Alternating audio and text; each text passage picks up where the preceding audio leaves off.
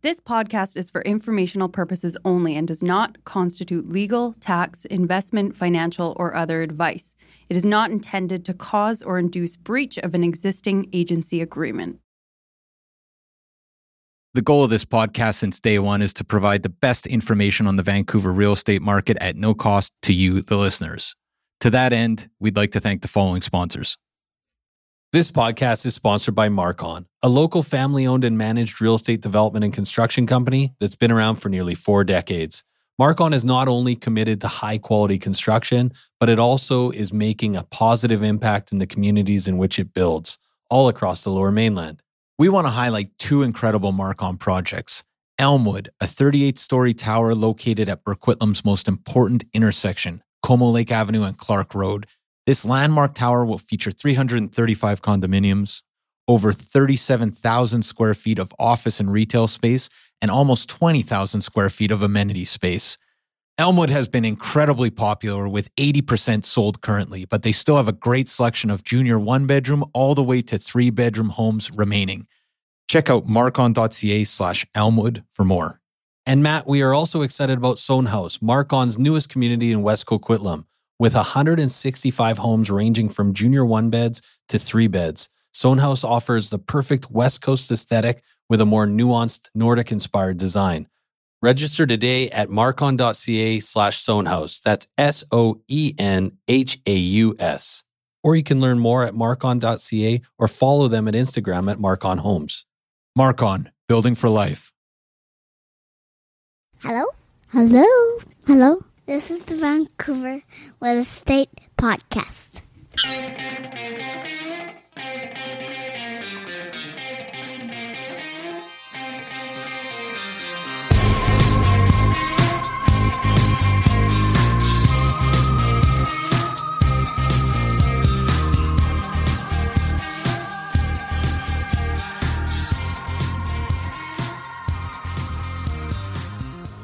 And welcome back to Vancouver Real Estate Podcast. I'm your host, Adam Scalina. And I'm your host, Matt Scalina. And Matt, let's just quickly, before we get to this week's episode, talk about last week's episode. You mean the banger? Yeah, which which our good friend and owner of real estate brokerage here in Vancouver called a banger of an episode. Right. And, uh, look we- it up. We both had to look it up. Urban Dictionary. Yeah. Uh, turns out it was uh, it was a serious banger, and uh, it got a it got a uh, a huge response from Huge our response. audience. It struck a nerve. Uh, you know what? I think, uh, like we said before we released it, Anne McMullin and Robert McDonald together, dynamic duo.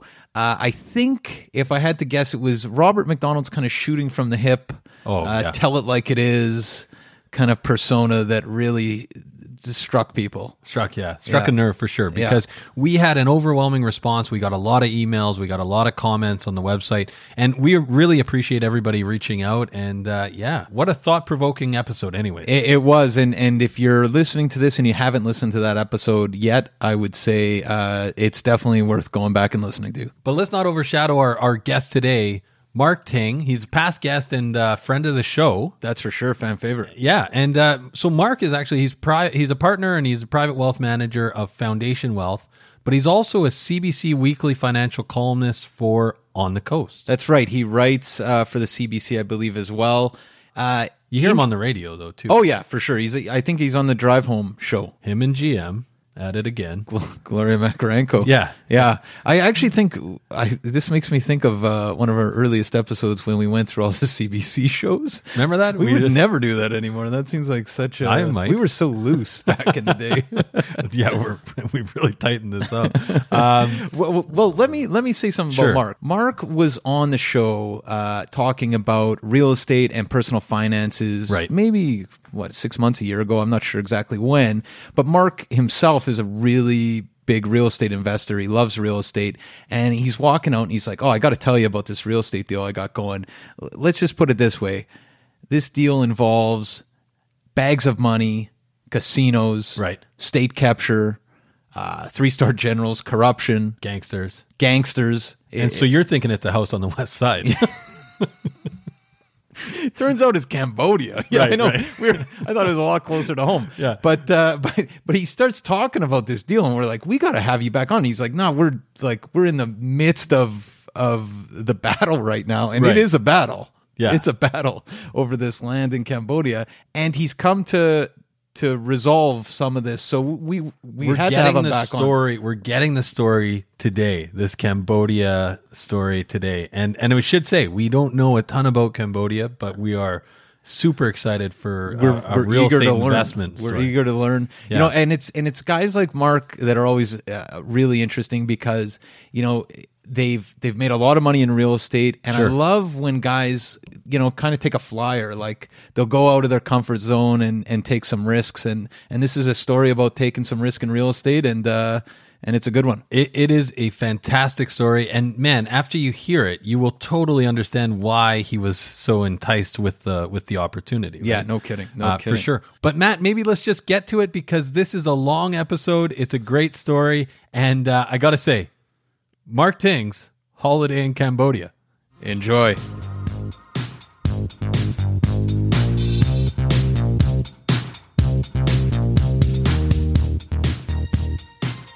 Okay, so we're here with Mark Ting, friend of the show, partner at Foundation Wealth, and uh, personal finance columnist for the CBC's On the Coast with Gloria Macarenko. How you doing, Mark? Doing great. Yeah, thanks for taking the time, Mark, and, and coming back on the show. No problem. So, Mark, can you start maybe by telling us a little bit about yourself? Yeah, sure. So I'm the guide to personal finance with CBC. That's how most people know me. Uh, I do quite a lot of uh, radio shows, some TV, as well as web articles. My real job is I'm a partner of Foundation Wealth, and Foundation Wealth is where we're we're big into fintech technology, financial technology. So we use a lot of artificial intelligence to to build portfolios for clients. I would say our focus our main type of niche would be family enterprises, family businesses. We have a, unique skill set to deal with succession planning. And um, yeah, that's generally what I do help people plan for their retirement. That's com- that's complicated, the family business. Extremely. Especially the succession plan, right? Yeah, Yeah. we talked about that last time. I think Yep. there's uh always skips a generation, doesn't it? No, it's, usually it's shirt shirtless to shirtless in three generations. So one generation builds it, second generation sort of maintains it, and then the third generation blows it. And the, the main nose. Uh, sometimes. but the the main thing is yeah, how to make those businesses. There's things you can do to prepare for it, and that's what we we help out a lot of businesses sort of succeed well beyond the third generation. So we had you back because the the last time you were on it was a great episode, but as you were leaving, you mentioned uh, a property that you own in Cambodia, and at that time it was unresolved. Let's say, uh, and we were talking to you not long ago, and it sounds like kind of a crazy story. So, can you tell us a little bit about your investment in Cambodia? Sure. Okay. So I'll give you sort of the background of why I decided to invest in Cambodia. So again, it, it, the principles are the same. It's real estate investing. So you want to go where people are going, where jobs are going, where money is flowing.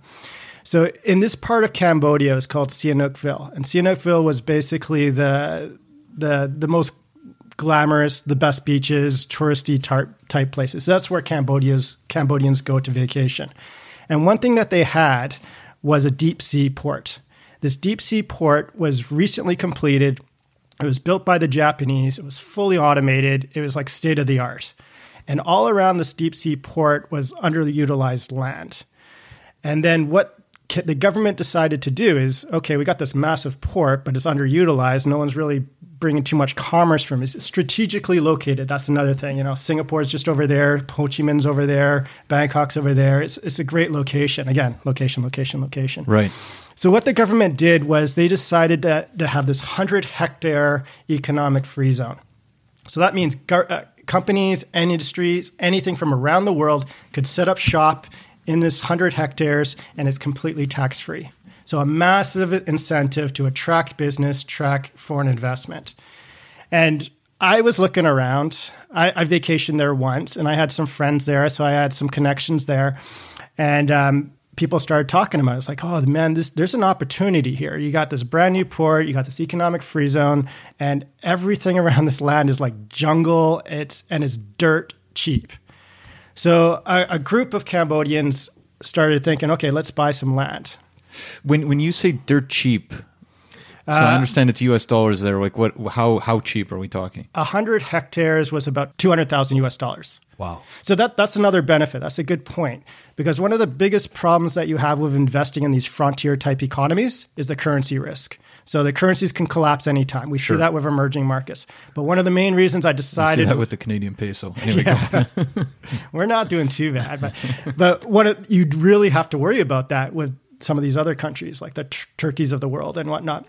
So one of the main reasons I would thought, okay, I might invest in this type of endeavor was because it was U.S. dollars. I didn't have to worry about that currency risk. So 100 hectares of prime land, uh, views not on the beach, but views uh, sort of in mountainous areas, but places you can easily build, uh, for two hundred thousand dollars U.S. So to me, that's dirt cheap. yeah. Now the problem is there's there's two there's two things about Cambodia. One thing is Cambodia, if you know their history, there is they they had a civil war. And it was basically wiped out. The Khmer Rouge came in there, and one of the one of the very unfortunate things is they basically murdered and pillaged and, and killed anybody with any intellect. And one the other thing is they they also got rid of what would be our land titles office. So they went into the city halls, burnt all the documents and everything. So there's always a risk in a place like Cambodia because there's something called soft title and hard title. And hard title is much more expensive because hard title is being vetted. We know who owns this land. The vast majority of land in Cambodia was soft title, which means we're pretty sure we know who's, who owns this land, but there's always that possibility that somebody can come out and lay claim to it. So my inclination was, I don't want to play with that. I want the hard title. But all all the investors who were looking at doing this project together, they they thought they were Cambodian, they're used to soft title, they're comfortable with it, and they decided to go with soft title. So, so if I understand correctly, if you want hard title, it's just uh, there's a, a diligence that goes into that. That's and, right. and it's more expensive. But when you actually purchase and you have hard title, there's no way somebody can say, "Hey, you know, my grandparents' farm was here back in 1945, and it's actually my land." Exactly. And then then the soft title is more like seven degrees of separation. You, you you can sort of you can link it, but at some point, you know, the Civil War was there, and then it was wiped out, and then it gets kind of gray, muddy. We don't really know. And, and there were hard title options in this region? not in that region, but in Okay. another region that. So, I w- first off, I was a minority. I like m- the part I put in, the amount of money I put in was relatively small. The the main people they were the principal partners. So ultimately, they made the decision. I gave my input, which was to go with a smaller, more expensive hard title, but they wanted to get the bigger piece of land in the the hottest type uh, area. I, I deferred to them as well. It's like, what do I know? I'm Canadian, you know. I, I, I know I know real estate here. I don't know anything about Cambodia, like besides you know they have nice beaches and such. So I was like, okay, you guys know what you're doing. Let's just go with it. So that that was the premise, and it it totally came true. So what happened was over the years since we bought it, that hundred hectares we bought for two hundred thousand. Like prices all around there started skyrocketing, and when I mean skyrocketing, like tripling, quadrupling on a monthly basis because loads of money was coming in here, which is good and bad.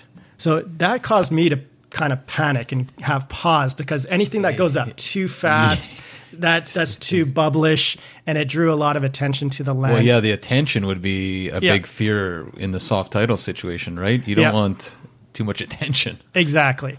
And because the more valuable the land is, the more likelihood someone will lay claim to it. Right. So the way you, you stop people from laying claim to it is you have to use the land. So um, ultimately, what happened is we tried to make land. We came up with all these these plans. Like we were gonna we are gonna bring in like a, a ton of goats and have goat farmers in there to clear the land and do coconut trees and all that stuff. So we started doing all that, and then then there was then we started seeing problems. Uh, people started coming out of the woodwork and started destroying our, our we had like huts for the goats and things like that. They started ripping those down, and we started getting worried. And, and is this so?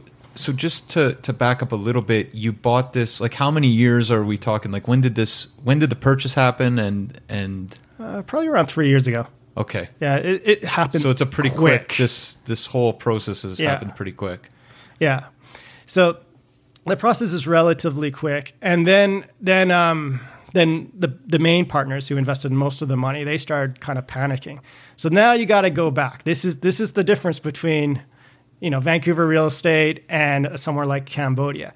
So we learned pretty quick that you had to align yourself politically or with the or with the army. You had to have a big backer, otherwise you're going to be bullied off of your land. No one cared when it was worth nothing, but now it's worth literally millions of dollars. So ultimately, the decision was made. It's like, okay, what's who's the biggest, baddest guy that could protect us? And a deal was made where we gave up half our land to uh, a three-star general, and the three-star general, because we were getting pushed around, people were knocking down our little huts and stuff. Three-star general started posting guards and all this other stuff. So we thought we were good. And, and and when you say half the land, so at that stage, what, what do you think that half of that land is worth? Like just in terms of of how much you're giving away for the protection. It, I, I didn't even have a valuation on it. Yeah. It was, it was just there's no appraisal Yeah. thing. It was worth a lot, But a lot more than hundred thousand dollars. a lot more than hundred thousand dollars. But essentially, we thought we were good because we had a three star general. I mean, that's that's a pretty good ace in your Yeah. in your hand, right? But we were wrong. I got a I got a phone call that apparently the, the person who's laying claim to the land, they got a, a fairly high end politician on their side, and they were like, okay, we're we're going to court, we're going to fight this out. And then, you know, to make the sh- long story a little bit shorter, uh, about two weeks later, I get a phone call, and it's like, oh yeah, guess what? Our three star general has been thrown in jail. What? Yeah. By a four star general. No, by the, by the politician. Oh. they they enacted some anti corruption thing, and then this they were put. He was thrown into jail, and then ultimately he was forced to say he was corrupted it and, and go and basically go away. So, in terms of the story, so in terms of why we did this, so I sort of told you all the positives, what Right. could have happened, and all the great. But but wait wait j- just so I understand. So so you you get a three star general. He starts posting guards. uh, You feel like okay, we got this on lock. Yeah. Uh, we've given away half the land, but the land uh, is is now secured. yeah, He gets arrested. Yes. His guards go away. yeah, uh, he basically reneges any right to the land That's and right. basically has the no ability to protect your land. Mm-hmm.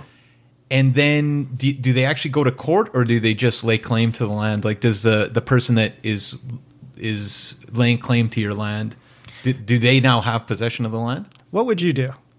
Like you have a three star general, you're a big Yeah. backup, you're you're a badass bodyguard. You got basically Thanos on your side. Yeah. And Thanos gets sent to jail. Yeah. What would you do? Would you go to court to fight them? Honestly. Not no, not in Cambodia, I don't think, because it, it sounds like power is uh, is more important than anything Yeah. else, Sounds right? like a lot of wasted time and money. Exactly. Yeah, So yeah. we we were like, I, I, like again, I didn't invest a ton of money, but I was like, I'm not going to be dealing with all this right. stuff. But but you so you've you've walked away. I've walked away. Yeah. And what we're doing is we're going to court, but we're going after the person who sold us the land because ultimately this pe- person won. We'll say they won. Yeah, they yeah. got the land. So the person who sold us the land shouldn't have sold it to us in the first place because it was never for them to sell us. So I think we're going to actually get most of our money back. Oh wow. So we're not going to lose everything. We're not we're going to lose some, but we're not Yeah. going to lose everything. We'll probably get about 85% back. Was the was the three star general one of the original investors, No. or how do you how do you find a three star general? I'm, I'm Uh, sure you didn't find yeah, him. Wasn't me. I, I put a ad up on Craigslist, and he was the first person to reply. No, I, I have no idea. It's like the local guys. You, you have to be connected in Yeah. a place like that. You have to know I'm just people. picturing him walking down a dusty road in outside of Hope, BC. Well, well, so maybe before just to just to back up a bit because I feel like there's a there's a lot to this story. So you it sounds like you vacationed in Cambodia. Yeah. Uh, taking a holiday in Cambodia. Um, nice. like how did you how do you have did you just have friends there? Do you know them? Like how did that is it is that how you came across the opportunity and then and then how did you kind of assess it uh, just at the early stages because we obviously have a lot of people that are, are looking at investment opportunities here and elsewhere primarily in North America I think but Yep. but it, I'd be curious to kind of hear those early stages of, of finding the opportunity um, and kind of assessing uh, the potential and the risk and, and you know how you kind of navigated that that different system. Right. Yeah. So the first time I went to Cambodia was on vacation. And every time I'm on vacation, obviously I have an interest in, in, in their economy and real estate and everything. And the I had I did make some connections there. I had a I knew some people that lived there. I made friends with them, and they showed me around. And the way it works in Cambodia is again, it's who you know. So there's very, very wealthy people. People will spend have no problem spending four hundred thousand dollars on a Range Rover, and then there's lots of really poor people, and it's sort of a nouveau, nouveau riche type of an attitude. So a lot of people are just throwing money around like crazy, and you got to be really careful about it. So I, I started hearing about land, and the way a lot of people acquire land, it's actually quite sad. So what they do is a lot of the, the local Cambodians are quite naive about land. So the person we bought the land off of, how she acquired like tons and tons of land was through lending money. So what would happen is these farmers would need some money. They, there's no banking system really there.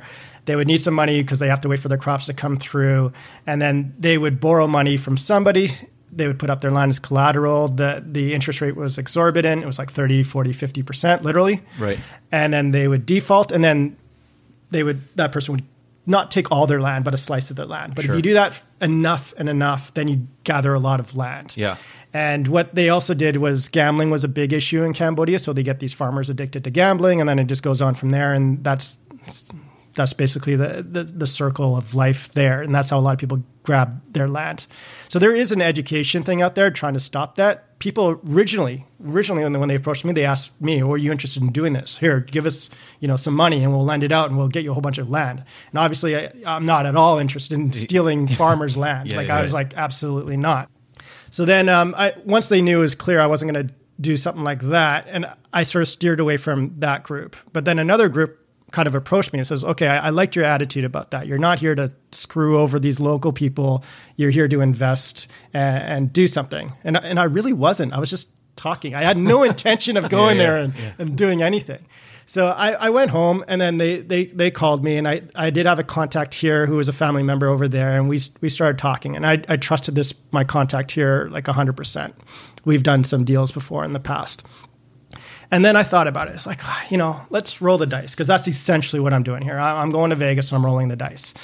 And uh, the timing was I just sold a whole bunch of apartments in Phoenix. I, I made some money. I paid back everything. And I was like, why don't I just take 10% of my profit? It's not, it's house money. I'm not playing with my own money. And I can just, I'm, I'm willing to gamble that away and like see what happens. Because this is literally something that could blow up and do extremely well. And then the whole premise, you know, it's US dollars, the port, and everything else we talked about, all those are positives. Tons of money was rushing into there. And I was thinking, why not? Yeah. So that that's sort of how the the thought. I had no intention of doing this. It just happenstance, I would say. So, Mark, how did you analyze this deal? Like, how did you approach it from from a position of due diligence? There's really no due diligence. Like I went there and I I, I visited the land a couple times.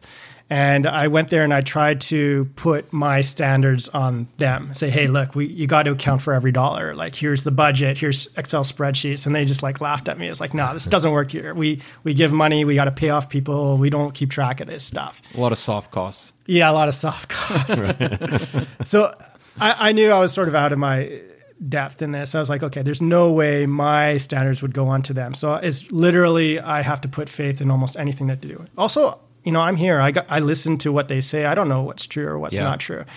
I just thought, okay, you know, let's let's just roll with it. Uh, I'm not investing a ton of money, so this is the house money, so I'm, I'm not going to worry about it. If it's not in my control, why should I stress about it? So that's sort of it. I mean, how do you do due diligence on partners being thrown in jail and stuff like that? My my idea was just ba- back to the basics. The basics seems right to me. Just all the money flowing in there.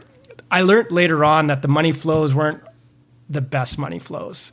And again, if, if you want to talk about the money we should, laundering, we should get we should get to the money laundering. Be, before we get to to that though, um, I'm kind of interested because we have a lot of kind of mom and pop investors who listen to the show. Yeah. Uh, you know, maybe have a couple doors or aspiring to have a couple doors. Mm-hmm. Um, you are a partner at a at a at a firm that advises people on Yeah. how to how to invest and kind of percentages of their portfolio invested in in certain types of uh, assets Assets, investments, yeah. Uh, so so you said ten percent of your of your winnings house money. You've kind of alluded to a few things. How would you take on these riskier kind of flyers? Uh, is it just with house money? Is that is that how you'd kind of take these risks, or what would you suggest to people out there listening? Something like this was with house money. Like I would never borrow money, get a mortgage, and invest in Cambodia. I think that's like ludicrous because we you're going to find out what happens in the end. Right. But uh, some, but sometimes you know it, it's fine to take risks. Like that's what we do. We're entrepreneurs. We we take calculated risks, and this was a calculated risk, which I knew was a high one. So I, I acknowledge that right away. So with my clients, they often like to take risks too. They might want to buy Beyond Meat. They might want to buy cryptocurrencies, marijuana stocks. That's fine. You know, I own a lot of that stuff myself. But what I do is I separate it. We call it their sandbox. So we take the bulk of their money. We invest it in real assets, real estate, you know, private placements, the stock market, whatever. And that's like the slow and steady stuff you can count on where there's due diligence, there's, you know, protections on the downside. But I have absolutely no problem. I actually encourage people to take a sliver of their money, whatever it is, whatever they're comfortable that they know if if I lose all this money, my kids are still going to be fed, the mortgage is going to be paid. That's not a problem. I, I actually think it's a great exercise that people do this and invest a little bit on their own because a they'll find out how hard it is. B they're going to figure out how emotional it is, how hard it is to sell when things are down when you really should, and then C they'll they'll they'll appreciate sort of what I do and they'll understand there's a systematic to that. And I also don't want them to commingle it. So like, okay, you buy it for me. And I'm like, no, because your decisions are going to impact my rate of return. So we keep it over here. yeah, yeah, yeah.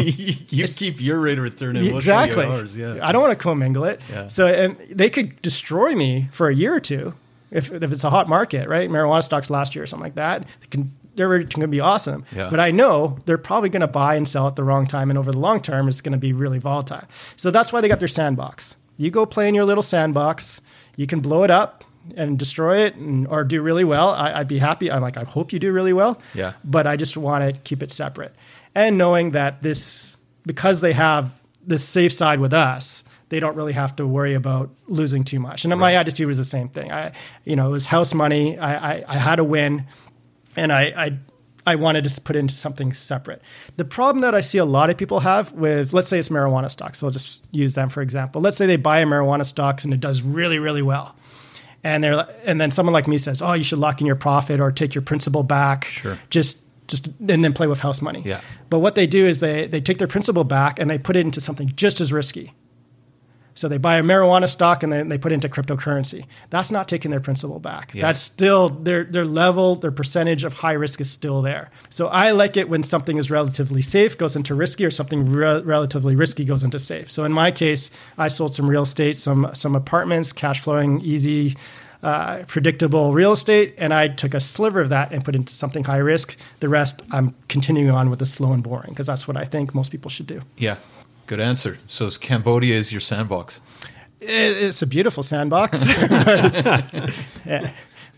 So we we wanted to. There's some connective tissue with Vancouver here that we should maybe talk about. Mm-hmm. Um, can you can you talk about like we, obviously in the news it, there's been a lot on money laundering yeah. in Vancouver and flows of capital coming in and um, international capital. So can we talk a little bit about that and how it, it relates to the story in Cambodia? Yeah. So one, what I found out, and I didn't really know this at the beginning, but what I found out while I was there is Cambodia is attracting a lot of money launderers. So they, they do it for a couple of reasons. One was the f- main reason I was there too, and that was because the currency was U.S. dollars. That's a huge factor. It's something that a lot of people underestimate, but it's it's a really important factor.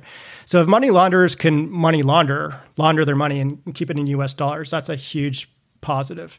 The other thing is the casinos. We sort of talked about that as well. But Cambodia is surrounded by countries that don't allow casinos. Cambodia allows casinos. So with our land, we have to be so careful. Like, um, there's like I'm going to make it sound like it's like truly the wild wild west there, and it's, it's not. We just happen to attract some um, non-ethical people, unethical people. But what we we were approached by, uh, I would I'm just going to say they're like Chinese gangsters, and they they say, hey, look, you got land we want you to build a casino. And it's, they told us, they actually, because I was curious, they, they gave us a list of how easy it is to get a casino in Cambodia. So the, the rule was you pay like 200 grand US and you get a casino license in, from Cambodia that lasts like 99 years. And the, the gangsters basically told us, um, we'll, we'll set you up. We'll pay for the casino license. We'll build the building. We'll just give us a back room and we'll launder. They didn't say that. They'll run the casino yeah. and, um, and they'll, they'll pay us rent every month. And the, the rent was very good rent. So again, I have absolutely no interest in dealing with gangsters or, or corruption or anything like that. So we, we politely said no. And um, it might have been the, the downfall to that actual investment because I don't know, coincidence or not, I have no proof, but all of a sudden, like two months later, that's when someone laid claim to our land. Interesting. So, so we have a feeling, our suspicion yeah. that because we didn't play ball, all of a sudden they found somebody who did play ball, and these are connected people. I'm guessing politically, and they got a lot of money, and all of a sudden they, they found somebody who laid claim, and then all well, you know what happened after that. Yeah. So there there's a lot of money laundering, I would say. You know, yeah. I, I, there's a lot of money coming in there. I'm just like anything else. I suspect a lot of it's to do with laundering as well. Right. What's your take on the money laundering situation? I mean, in in Vancouver, have you been following that very closely? Yeah, yeah, I've been following it. I'm going to be talking about it on CBC on tomorrow. Oh, hey, we'll beat we'll beat them to the punch. That's what we do at the Vancouver Real Estate Podcast. well, actually, the CBC's live though. we could never do live. Wait, edit that, Chris. Yeah. Um, one the the show that I'm doing tomorrow on CBC is basically from a buyer's perspective and how a buyer should be negotiating in this in this time frame where they're going. So my my feeling in terms of Vancouver real estate right now for buyers, I think it's a good time to be buying, to be considering buying. And uh, I got my reasons. And the thing is, you need a really good realtor. And what I mean by a really good realtor is I know there's a lot of them out there, but the ones that I look for are the analytical ones. So two qualities, I would say. So analytical ones and the ones with great pers- person skills, people skills. So by analytical, I mean I like to see spreadsheets and I like to see proof justification for their low ball offer because anybody who's buying right now should be doing some pretty low ball offers. But from what I've been hearing is like people go in and here's the price and they do a low ball offer and they like take it or leave it. I think that's not the right attitude. If I had a realtor myself, the ones that I would use, I'd be like, okay, you're, you're asking for 550,000. Well, I'm offering 400,000. And here's the reasons why.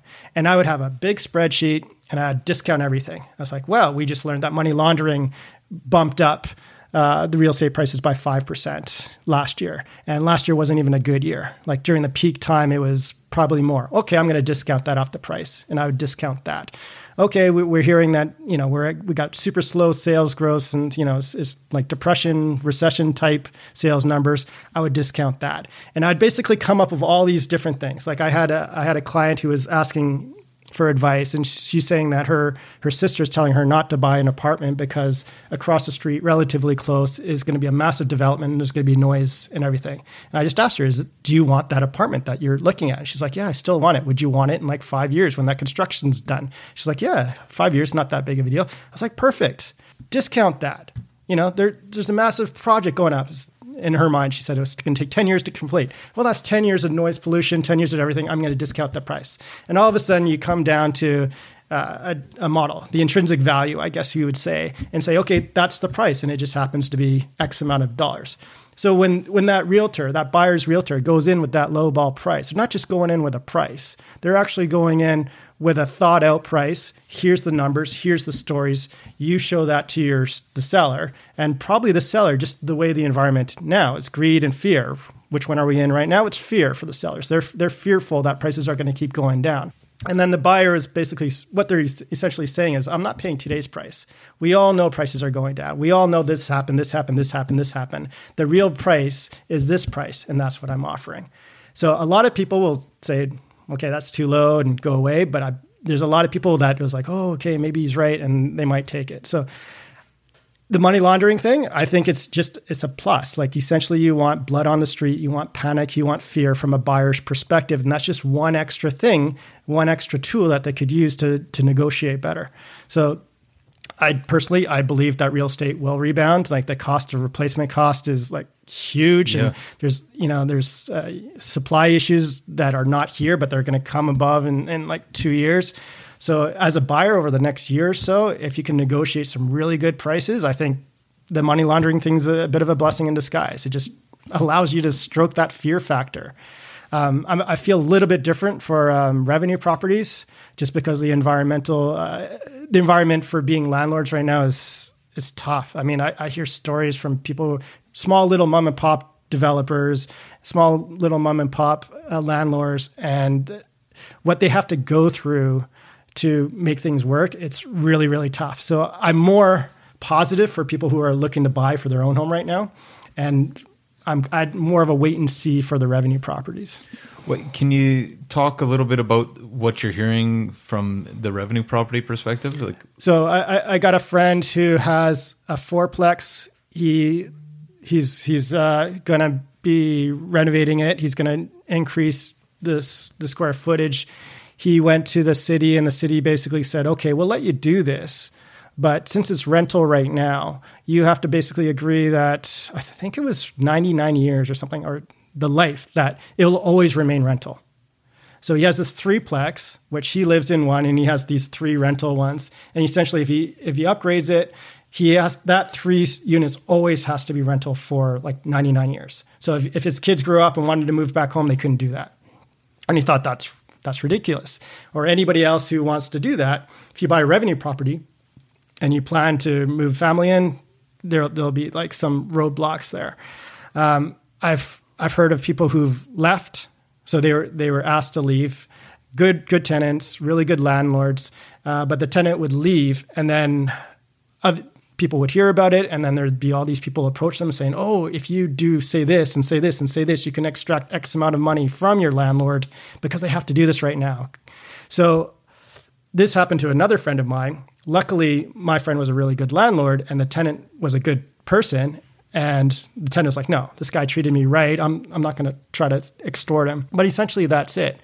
So you hear this stories. is this is just so I understand in that in that situation, they they were parting ways due to a renovation, or it was sort of a re- it was a forced renovation by the city. So when when the person signed on, like rented it, they knew that going in and they paid well below market rate. They were paying seven hundred dollars for a, a, nice two bedroom place, like newly renovated, like ridiculously cheap.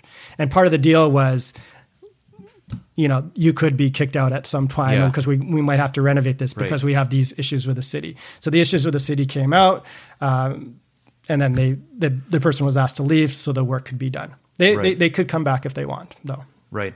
So yeah, it sounds like basically, if I understand correctly, we're talking kind of about uh, the the regulation around the Residential Tenancy Act and the kind of the increased.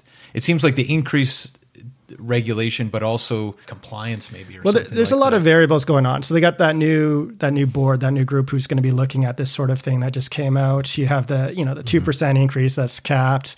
Um, I, I've heard more and more stories of people because of rent evictions going to court and they basically go to the court and say, hey, look, this is Mr. Landlord's life for the next year. We're going to do this, which will delay it to here, which will delay another couple months, which can delay another couple months, which can delay it another couple months, or you could just pay us right now. So we're, we're seeing a lot of that sort of thing and that type of education and that kind of push is being out there yeah. for for I'm perfectly fine if they're bad landlords, but this is happening to sort of good sure. landlords. So there's a lot of uncertainty right now. So uh, if you're like a brand new, you're thinking about being a landlord and stuff like that, I'd be kind of cautious right now. I, would like to see how it plays out. I'd like to see how this new board, this new group uh, works out. I, I, sort of want to see how things go for right. the next couple of years. Especially if you're in, in, looking at properties that potentially you need a renovation or, or you yeah. want to do upgrades in the next couple of years. Yeah. yeah. So, so if I understand, Mark, then your advice right now in today's current market, it's it's if you're an end user, you should be going out and basically lowballing, um, using an agent who can actually justify where you're coming from, your position, mm-hmm. and use actually data as to which, which how much the percentage is that you're taking off for each whatever yep. your argument is, but having an argument in place. And then for in terms of um, investors, you're you're basically advising kind of push pause right now. Well, I just I am. You like, are. I, okay. I have no interest in being a, a, landlord beyond what I have. the The other side is um, you got to be really really careful on your tenants. So you got to do a ton of due diligence on your tenants, and you know don't you know, call everybody. Don't accept their numbers. Like, there's there's a whole bunch of stuff you can do. You, Right. you had that neighborly thing on. I thought Yeah. that was Yeah. quite Yeah, yeah, interesting. Um, it, it's it's it's a partnership, right? You know, you're helping them out, and the unfortunate thing is, it's going to push a lot of people to press pause, and there's going to be a lot less landlords out there because of these things. And what tenants really want is a ton of landlords, because that's competition, right? That's what drives things down. But if things get too strict, too or onus on the landlords, then you're going to end up with like really bad landlords. Sure. So that's that's the unfortunate part of this, but that's the unintended consequences. That, that's a really interesting take. Uh, I feel like we kind of veered into Vancouver when I, I at least wasn't quite done with Cambodia. Oh. Uh, I was just wanting, uh, I had kind of one more question Sure. for you. Um, it sounds like you're basically, this is now, you've written this off. Um, No, no? No, because like I said, I think we're going to get about eighty-five Right. percent of our money back. Okay. And one of my partners, they he went to Cambodia and he's fighting it, and he really he still wants to fight it. I just have no appetite to deal Yeah, with yeah. you know corrupt politicians and, and gangsters, and so so I would be a little bit leery to go to Cambodia to fight it because if they're throwing three star generals in jail, oh uh, I I totally recommend that he didn't. yeah, But yeah. he, again, I put up a lot less money. Yeah. So and he's Cambodian and he's he's feel comfortable. But my advice to him was like, Yeah. no, it's not worth it, man. You got family. But so, anyways, uh, he's he he's basically given up as well, Right. and he's hoping just to get the money back. And he's he's looking at other properties. He did have some hard title properties in some really beautiful locations, and now his plan is to build um, like container type, really nice houses, very non traditional houses. And some of his neighbors are the wealthiest people in Cambodia, like the, the son of the, the president and everything like that. So he's hoping he's going to build one and they're going to see it and they're going to want to build it. And that's, that's how he's hoping to do a business. So I told him, it's like, again, for me, it was house money. So I was like, if you can make it go and you come up with another proposition, like I, I could be interested just rolling over my investment. But I told him, we're doing it my way. Like we're doing the spreadsheets, we're doing the budget, we're yeah. accounting. And I told him, it's like, that's what you want to do because you want to be seen as sort of a real legit person because people like to deal with real legit people. And if you go to a restaurant in Cambodia and ask for a receipt, like everyone's going to like, what? what? What is that? but they're going to ask about it, and they're like, "Oh, I need this for my accounting," and then that'll make the other people think, "Oh, he's for real." Yeah, yeah. So I told him, "Do yourself a favor, man. Do the give the image as being completely professionally, completely legit. Do it properly. People will be willing to pay. They're willing to pay four hundred thousand dollars for a Range Rover. Like they're willing. They got the money. They're willing to pay if you do something legitimate. Right. So so so I, I feel like there's a couple takeaways here, but um, two two questions. One is there what what are your big takeaways from this experience? Uh, are there lessons that you learned from this? Uh, and would you do it again? Yeah. Uh, I mean, I probably would do it again. It's a great story, so I can tell that for the long Well, time. and and, and one takeaway that I'm seeing here is like like compare your situation to to your partners. Like if you're doing it with house money, it's a hell of a lot Yeah. easier to just okay, give it. A, hey, it didn't work out. On to the next, right? Whereas your partner's, you know, he's into it for a lot more. It was potentially, you know, he's he's got to go and and fight the good fight here for who knows how long and to what end, right? that's that's the main lesson. Yeah. Um, am I disappointed that it didn't work out? Like this land, like my portion of it could have been worth millions, and I invested like less than fifty thousand, and uh, and it and it went away. But I never counted that money. Like Yeah. I always knew, I always knew it's too good to be true. It's too going on. It's going up. So I never stressed about it. Even when we started losing it and everything else, and I was like perfectly happy to walk away. I don't want to deal with these people. It's life is too short. But I was I was kind of happy that my friend went down there because he negotiated the other deal to get our money back, and that, because it meant more to him. He did have a lot more at stake, so he was stressing. Yeah. and he's he's there now, and then now I still see opportunity there. Like nothing changed in that area. Yes, uh, a lot of it was because of we'll say money laundering and things like that, and I don't want to deal with that. But there's there's a lot of opportunities that we found legitimately, which I think will be legitimately. So I still think he has a pretty good chance of making it a go. So again, rolling the money over to him, as long as he keeps me in touch. Uh, it gives me an excuse to go to Cambodia, check things out. I enjoy that. So you know, I of want to get involved in this. I, I would be. It, it, is- it is fun. It's entre- if you're an entrepreneur, you like that's like the private placements that we deal with at work. It's, that's some of the funnest stuff that we deal with. Uh, but it, it's just it's just a story, and if it works out, you know, hopefully there's a happy ending, and uh, I think there will be. Yeah. I think I think he'll do well, and uh, so I don't make a couple million dollars from fifty grand, but if I make you know double it, Yeah. like who's going to complain about that? But if you're taking a, a certain percentage from your stable kind of winnings, Yeah. and you're doing this, you know, even if it works out a couple times in Yeah. your life, you're doing really well, right? Well, anytime you do venture, like if you talk to anybody who does like real venture capital, uh, seed money, and I got friends who do that, and uh, I ask him like, okay, you do 99 deals, how many of them work out? And he's like, three. Yeah. So you're going to lose 97% of the time. Um, this isn't that. This is we did a little bit more due diligence on it and everything else like that. So I think I, going into it, I thought I had a 50-50 chance. That's what I thought. And I flipped the coin, and I don't think I've lost yet. I don't consider it a loss yet. I considered it quite an experience. Um, it showed me what I didn't want to do. It, it proved that I wasn't super greedy, that I wasn't willing to like take over farms and do whatever it takes to make money. yeah. So I'm glad or, I have. or, or be in the get in the casino Oh, business. get in the casino business with the the wrong people. So I'm glad I have those characteristics, and that made me realize that because you know sometimes easy money is is is something that some people gravitate to, and then it showed me that there's there's also another way that we can still do it. So the story's not over. We'll talk about it again in a year or so, and we'll see what happens. Yeah, looking forward to some updates on also the three star general. What's happening Oh, with he's- him? he's gone. And where are the goats? Oh yeah, my my daughter is so disappointed about the goats because she wanted to go visit the weep for the goats. goats. yeah. Yeah. we should do a goat yoga retreat. I got some pictures. Uh, we we- can see 'em.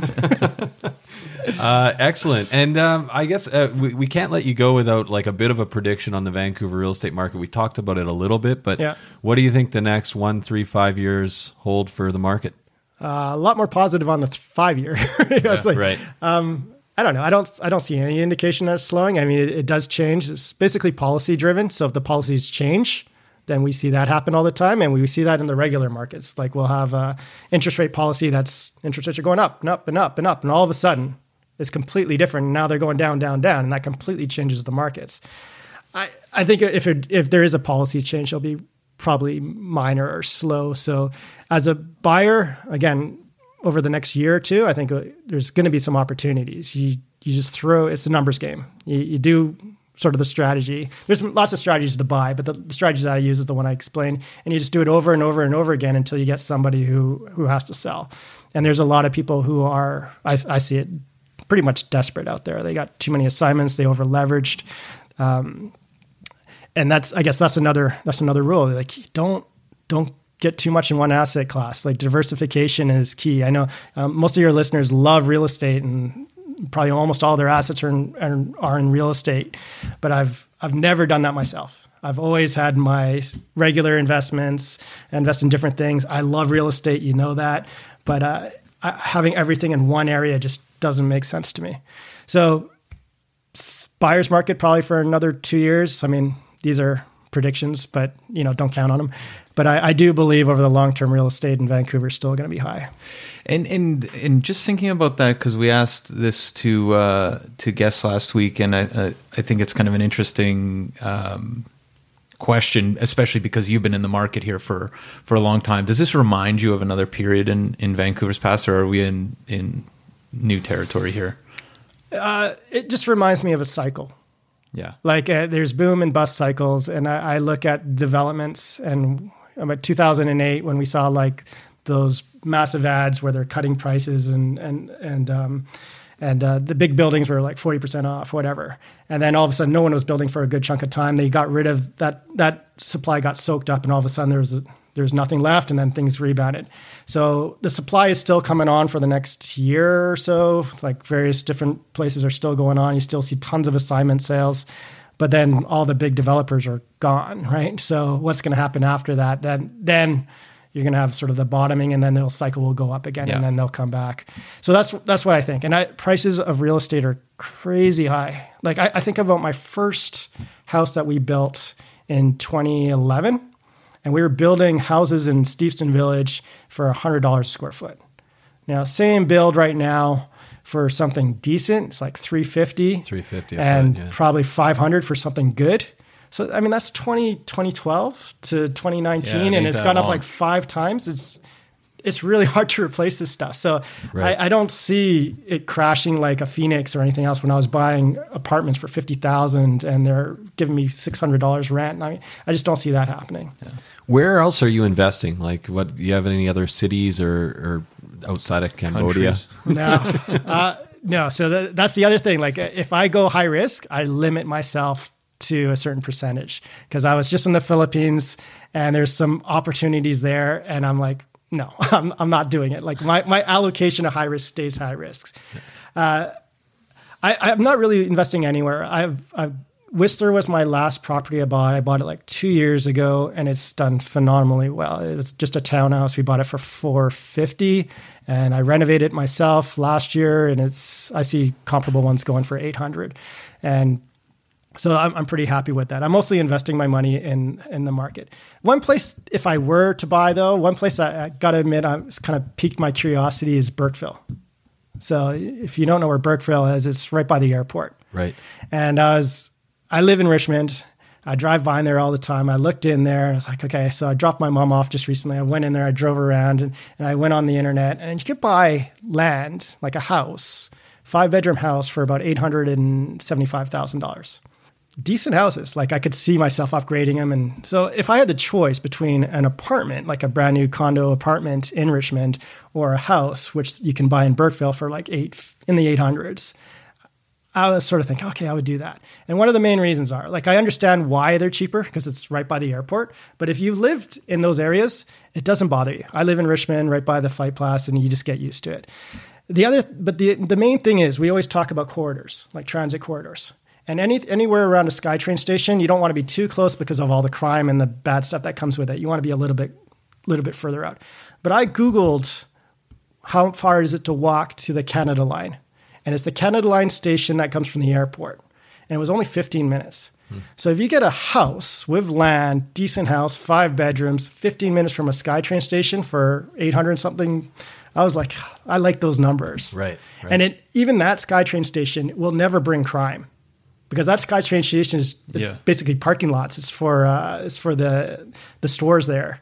So again, you- you're not even getting a bad element of that SkyTrain station. So I do like SkyTrain transit, and Burkeville was the one thing I'm not going to buy there, but uh, if I were, I'd probably be doing some negotiations in that area. So it's a great little community. There's there's lots of things to do. It's close by. BCIT's right there, so you could you can think about homestays. You can think about Airbnb for people going to the airport. So. Yeah, this one one thing that probably none of your other guests have talked about. Yeah, but it's Sound sort of- advice, Mark Tang. The hot tip from Mark Tang. Absolutely, yeah. And uh, we we got to do the five wire if you got time for that. Can you stick Oh, yeah, around for sure. that? We got a new question. Okay. Yeah. Okay, so question number one: What is your current favorite neighborhood in Vancouver? Has it changed since last time, Mark? Burkeville. Yeah. In terms of living, um, I, I'm still partial to New West. I think New West is a little bit underserved, like the housing uptown, uptown New West. Right. I'm not a huge fan of the the big condos going up uh, on the water, but I, I, it's a beautiful neighborhood, very easy to walk, and it's kind of like underserved. Like I felt it was sort of forgotten, kind of like Burkeville is, because of the neighbors overshadow it. Right, right. So I still like that. Favorite bar or restaurant? Favorite bar or restaurant? Um, last time I think I said O'Hare's, which is the Irish pub in Steveston. I'm going to go with a like a really really value for money restaurant this time somewhere because I was I've been renovating my house f- for the last six months and we had to eat out like every single day basically. And one place we went to was LA Grill. So LA Grill in Richmond. Uh, you could buy, you can get a burger, like a good handmade burger, not frozen patty, with salad and potatoes, and it was like five fifty. So it's cheaper than McDonald's. L.A. Grill. LA Grill, Is it yeah. a is it a franchise? No, no, it- it's it's, like a it's uh, as far as I know, it's just a standalone. And if you go later, Five fifty. That's uh, five actually five fifty after eight o'clock. I think six fifty or something like. But they always, they always have really good deals. Like you can get a steak or salmon for like eight ninety nine or something like that. So, you know, if you go out a lot and it's costing a lot, it's a great place. Yeah, no kidding. that might be the new Colony Tap Tuesday. They got they got yeah they got beer specials too. So I'm trying to remember what you said last time, Mark. But where's the second place you bring someone from out of town? Second place. Well done. Um, since we're talking about goats and fowl and jungles in Cambodia, um, the airport. No, uh, I would. You know, a really cool place that I brought play, uh, people is Reifel Reifel Park Bird Yeah. Sanctuary is a thing in Delta. Yeah, yeah. Wow. Like, and here, here's the local tip or the pro tip. Um, you can go go to the dollar store before you go and buy like those big five kilo bags of birdseed because you go there and you, they sell birdseed there Yeah, for like yeah. 50 cents, which is fine. Buy that because you're supporting them. But the birds get sick of that birdseed.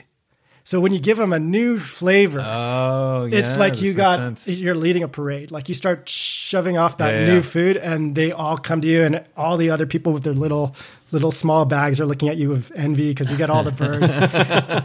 the kids kids love it, adults love it. It's a fun place. Nature's Ah, right on, right on. That's that's a good one. Uh, new question for you, Mark. What is the one piece of advice you would tell your 18 year old self today? Uh, I guess it, I think the world's problem is debt. Like I think debt will take down the stock markets. Debt will take down governments. Has done it in the past. Debt might even take down Cersei from the Game of Thrones. Who knows? So the Iron Bank. debt. That's that's an issue, right? So I've always been good with debt, and because I've been good with debt, I've had a lot of opportunities. So Right. I, I paid down my first apartment pretty quick. I had a down payment. I stayed out of debt for school, so I didn't have student loans or anything. I worked my butt off for four months, like at fish factories and electricians. Got as much money as I can, so I'd stay out of debt. And because of that, you know, it opens up. And I see the opposite side. I see people just struggling with debt. So stay out of debt. I think you can have fun and not spend a ton of money. Like I always, I go to places like the Philippines or Southeast Asia instead of Hawaii because you can. But you're you're the guy I think that introduced us to the YVR Deals Yeah. website. The Are you on it? I'm on it. Yeah. Yeah, There was a just a Costa Rica flight, really cheap one that came came across my uh, my desk. Your desk. But those are those are good. That's what I mean. Like Yeah. like I can go to, to Hawaii and spend four hundred dollars a night US, or I, I can get just a nice beach with better things to do in say the Philippines or Thailand or something like More that for like interesting. fifty bucks. Yeah, Yeah, yeah. And there's you you just don't care about money at that point because you know it's in the budget. Whereas if I was in Hawaii, you're spending a ton of money. So stay, stay out of debt. It's not worth it. Like it's fleeting. Like people buy really nice stuff mostly when when they can't really afford it, and then you know they get joy out of it for like 15 minutes and then it's gone. yeah. No, that's that's uh, That sound sound good. sound advice. The the time to take on debt though, because I've been known to take on a ton of debt too, is if you get cash flowing properties or cash flowing investments. Right. Where as long as it doesn't come out of your pocket, uh, you know, I'd borrow as much as I can. As long you know, do Yeah. your due diligence. Yeah, yeah, right. yeah. Right, for sure. And the last question What is something that you've purchased in the last uh, few months, maybe for under $500 that's had a big impact on your life? I don't know. It's, it's just little things that give you joy. I imagine. Um, we were talking earlier that I'm a skateboarder. I like skateboarding, and I've I've recently started s- collecting like sort of older, nostalgic type skateboards, and uh, I've got some connections where I I have access to professional skateboarders, so I get them signed and things. So little things, you know, it's the little things in life that make you happy. Uh, it's nothing gadgets. I just in my office, I'm working every day, and I got like six skateboards in my background, and I, you know, I just turn around sometimes and stare at them and just think of old times. And you know, to me, that's that probably cost me 500 bucks, but it brings me an immense amount of joy. Was it a, what was it? A Rob Roskopp? What was the what was the skateboard? Uh, I got a couple of them. Uh, I got some old vintage Christian Hosois, Lance Mountains, uh, Rob Dyrdeks, uh, some signed Kevin Harris, local legend here. Um, yeah, a couple of them. Did Christian Hosoi go and become very religious? Yeah, he did. He went to jail. He got he was he was a total Christian Hosoi uh, basically ruined his career because him and Tony Hawk were the, the epitome of skating. X Games came out and Tony Hawk became Tony Hawk, multimillionaire. Christian Hosoi was he was on meth and he basically just crashed out and he got caught going to Hawaii with a bunch of drugs, got thrown in jail a bunch of times and came out very religious. He's But doing he's well back. now. He's he's, doing back. well now though. Yeah. And is he skating still? yeah, he's still killing it. He's killing the game. Wow. So it's glad glad to see. Yeah. Hey, New Instagram that's follow. uh, better than a Fitbit. well, thanks, Excellent. thanks so much for your time, Mark. That Yeah, was a great conversation. We'll have to come have you back on, and uh, Yeah, and not only could- for Cambodia, but but all things investment related. And also, Mark, how can people find out more about uh, what you do at Foundation Wealth? Yeah, Foundation Wealth has a, a website, so foundationwealth.ca. Uh, you can sign up. We got um, articles and things like that, often to do with CBC, but good good little tips that a lot of people seem to enjoy. Um, our, our our, we're a little bit different than your average broker. Your average broker has their you know mutual funds and, and, stocks and bonds, but we tend to have those things as well as we do private placements. We like real assets, things like gold and and uh, global real estate and uh, like buying into businesses. So it's it's a little bit of a different different flavor. Excellent. Right on. Well, thanks again for your time. Thank you.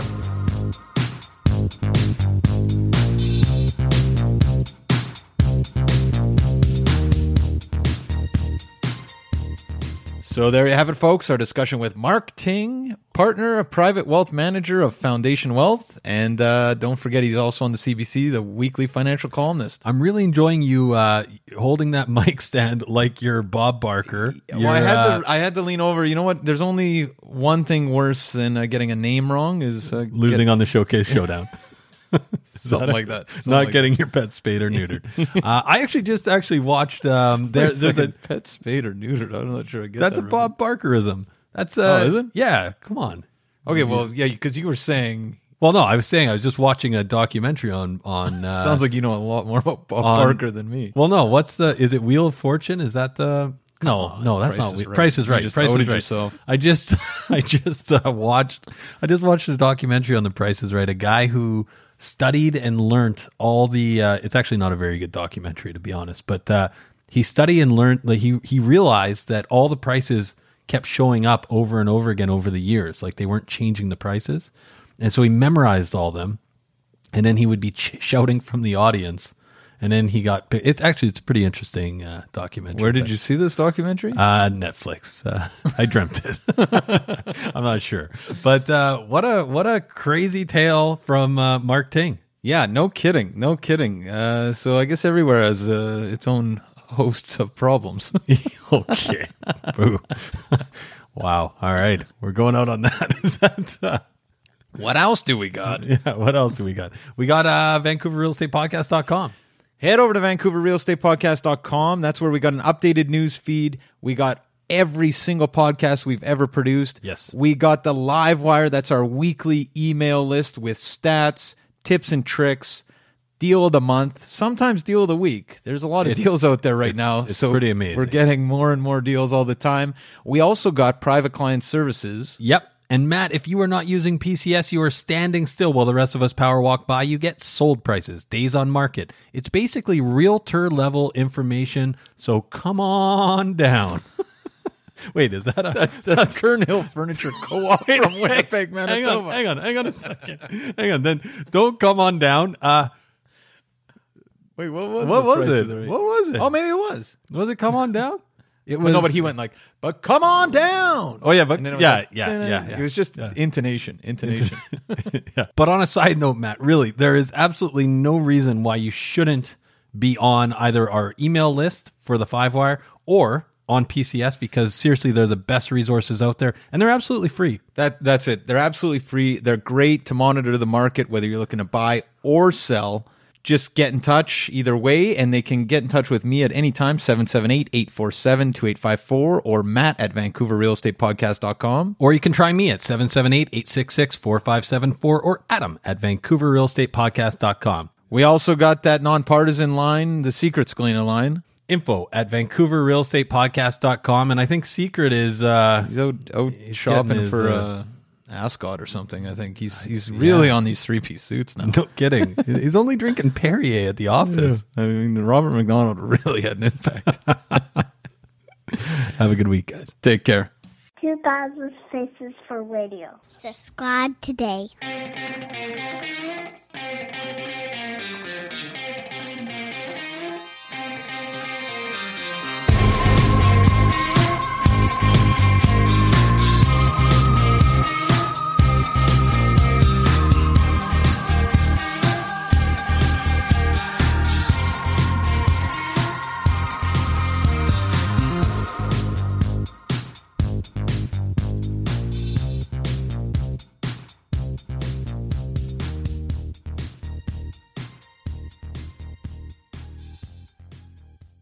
Hey, everyone.